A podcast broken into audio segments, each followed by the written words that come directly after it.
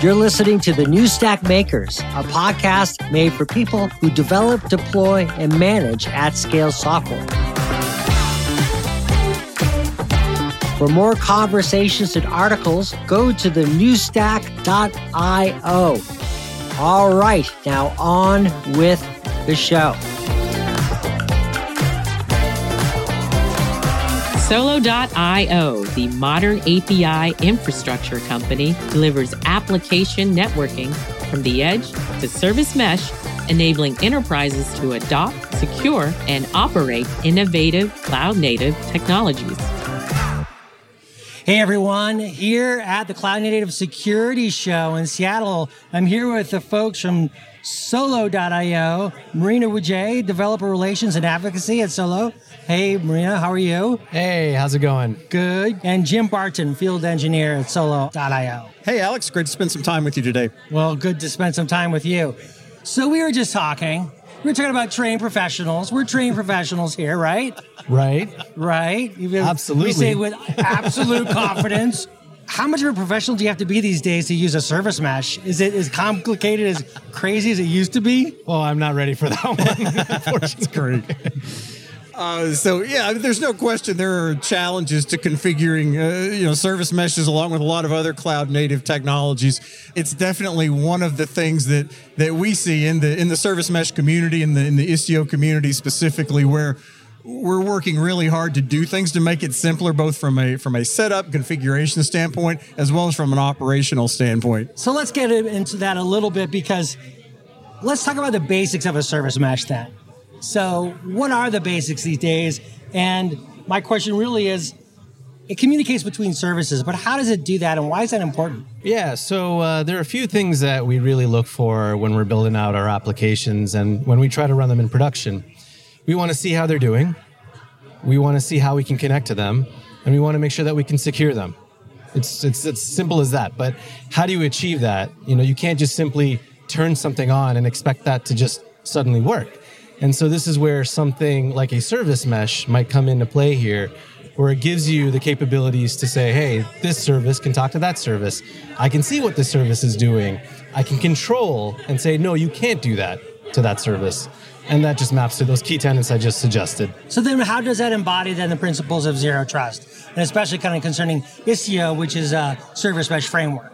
Sure. I mean, the primary tenet of zero trust is trust no one, right? Right. Assume the attacker is already right. in your network. Right. And so service mesh technology, Istio specifically, makes it easy to specify policies in a declarative fashion that will apply across you know a whole suite of applications that are that are running within a mesh. So I, this is something that makes my head scratch a little bit. Hmm. If there's already an intruder inside the building, then isn't the problem how they got into the building in the first place? So, so definitely, d- defense in depth is a principle of security that I think a lot of organizations are looking to to implement more completely. I know I was part of an organization which I won't mention on camera that had an intruder in the building, so to speak. Yeah and it was it led to a huge engineering effort that took place over probably the next 18 months to try to shore up internal systems that actually did not have that working assumption right that we need defense in depth that perimeter security was enough. And in fact in many cases it's not. You know we, we do need to have security at the perimeter certainly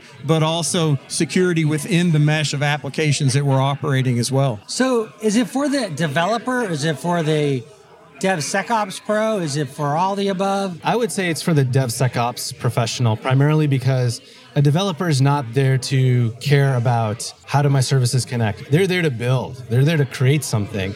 It's up to the platform operators or engineers or DevSecOps engineers to, to create that fundamental plane or, or foundation for where you can deploy your services to and then provide the security on top of it. And then they have to configure it. They have to sit there and think about how do I how do I profile this? How do I know who's doing what and who's talking to who so that I can start forming my zero trust posture. I, I, think Marino makes a great point. I want to just add on to that a bit. So, one of the things that I've seen in my history in the industry is that a lot of times, where ideally you do want to have a platform team that has ultimate responsibility for those things, oftentimes it does, at least in my experience, fall on developers who end up you know, you know, owner of application A ends up solving the problem this way, application B solves it a different way, and so forth. And so you end up with this hodgepodge of solutions, quote unquote, that don't really solve the problem at an enterprise level. And I think that's really one of the key values of service mesh. We frequently will see people who come to us and it's like, I have a security mandate maybe from some regulatory agency or perhaps a government agency that requires me to certify, right, that I have a zero trust security posture. And that's really where Istio That's, adds that's a ton where of Istio value. and Solo.io has its sweet spot. Yep. Exactly, Is with those yeah. regulated companies. And, you know, I have in my notes about MTLS Yeah, and yeah. the importance of that. And that relates kind of this conversation, doesn't It's really it? interesting. Uh, let me let me take you back in history a little bit, right? So there about 10 15 years ago, we wanted to encrypt our communications. We wanted to secure our networks. And so we would use VPN technology to be able to do that. IPsec happens to be one of the more notable technologies out there, but it fundamentally did something. It encrypted the data path. Now, today, we kind of needed that similar capability, but much more automated, much more tunable towards smaller components, smaller pieces of our software. And so, the other thing we also had to consider was while we encrypt our communications, we also have to build in trust. How do we make sure that I can trust you and you can trust me? And so, this, this concept of mutual TLS or mutual transport layer security came about so that we can effectively create that secure data path and then authorize who we want to talk to who. Authorize who you want to talk to. Yeah. Okay. And that's kind of one of the core aspects of service mesh, isn't it then? Authorize who you can talk to. Correct. and, and to be able to do that in a repeatable policy driven fashion right not depending on individual application owners to divine what the enterprise requirement is and then to go implement that on their own but to be able to manage that from a devsecops platform and to do that in a declarative repeatable fashion And that's where it kind of comes into service communication. So those permissions for each service to talk to each other. Yes, uh, Precisely. And, and you would you would basically start off with a allow nothing, and then you would incrementally allow things to start talking to each other. You take the the approach of least privilege, right? Yep, yep, exactly. yep. Yeah, Yeah, no, which we were talking about a really a little bit earlier, right? Mm-hmm. So then when you look at that, you know, there is this new capability that you're offering called ambient mesh. And I'm curious about what is ambient mesh, why did it get developed, and really what are its implications for service mesh? Sure. So ambient mesh is an interesting mode of the service mesh Istio. And how it came to be is, is quite interesting. But let me first back up a bit and talk about this very interesting component called the sidecar. When you deploy a service mesh, every service or application gets something called the sidecar resource, which is basically a mini proxy, mini firewall, mini router, all in one. And it's receiving instructions from a, an upstream control plane. Now, one of the things that we started to realize with different workloads and different patterns of communication is that not all these workloads need a sidecar or can take advantage of the sidecar. Some better operate without the sidecar. And so we decided to take this approach in the Istio community to say, hey, we still want service mesh like functionality, but how do we provide that if we don't have a sidecar? Enter ambient mesh, where we move away the sidecar functionality to uh, components that live more higher up in the stack inside of the environment that we operate in. And so that way we can still take advantage of the mesh functionality without necessarily having to deploy the sidecar. But one of the other things too is that with a sidecar resource, you're consuming resources. You're having to impact workloads and how they operate. You having you're having to inject and modify an actual workload to make this possible. With ambient mesh, that's not the case anymore. Okay. And so I have heard criticism of the sidecar because it's a little bit complicated, right? And someone tried to explain the concept to me before and on sidecars and how it's essentially kind of like putting all your furniture outside of your room and then putting it back into your room or something. I was just like, I, I, I clearly am not a sidecar knowledgeable guy. I- I think basically uh, one one interesting way to look at it is you have all of these cross-cutting capabilities that need to operate across you know independent of applications right? Every application needs to be able to enforce security. Every application needs to be observable at some level. Uh, you know within all applications you need to be able to route traffic in, in one way or another. And so you know what what are your choices right? You can either go and have each application implement kind of the undifferentiated heavy lifting associated with those policies, or you can outsource that, put your furniture outside your apartment, if you will, or you can outsource that to a service mesh. And that's one of the real fundamental values of Istio in general is the ability to take those cross-cutting concerns that everyone has and to be able to outsource that to a, you know, declarative, repeatable, policy-driven service mesh. So where are we now then with service mesh? Do you think it's in maturity? I've heard it being, you know, discussed with observability, for example. Yeah. So in terms of maturity right now, the ecosystem has grown substantially and there's there's a lot of consumption. I mean, effectively a lot of environments that are using service mesh, specifically Istio, in production.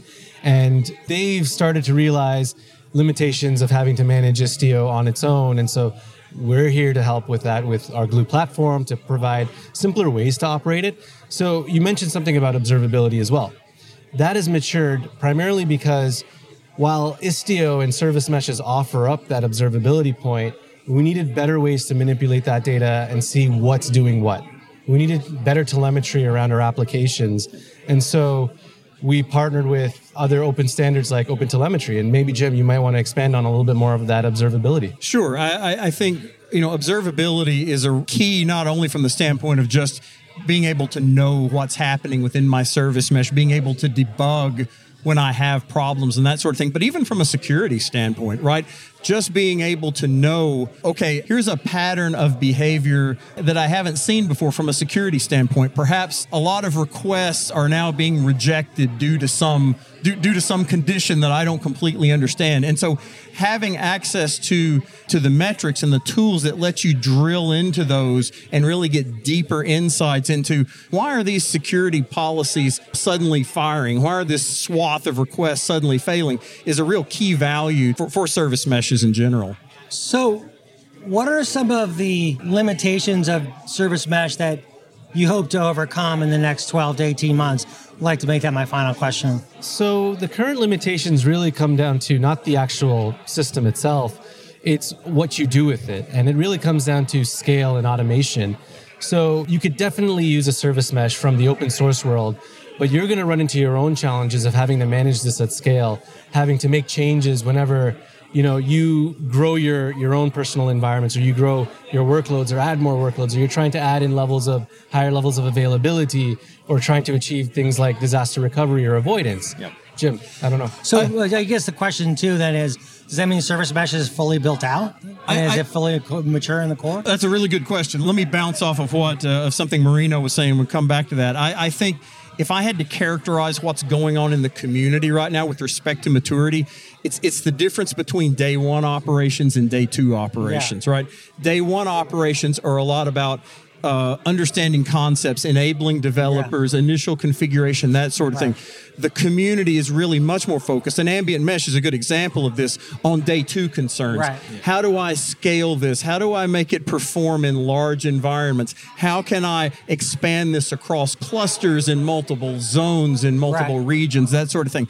Those are the kinds of initiatives that we're really seeing come to the forefront a- at this point. Well, thank you both for taking some time to talk here. I really thank appreciate you. it. Thank you All right, very thank much. You, Alex. Appreciate it. thank you very much for the time Solo.io, the modern API infrastructure company, delivers application networking from the edge to service mesh, enabling enterprises to adopt, secure, and operate innovative cloud native technologies. Thanks for listening. If you like the show, please rate and review us on Apple Podcasts, Spotify, or wherever you get your podcasts. That's one of the best ways you can help us grow this community, and we really appreciate your feedback. You can find the full video version of this episode on YouTube. Search for the new stack and don't forget to subscribe so you never miss any new videos. Thanks for joining us and see you soon.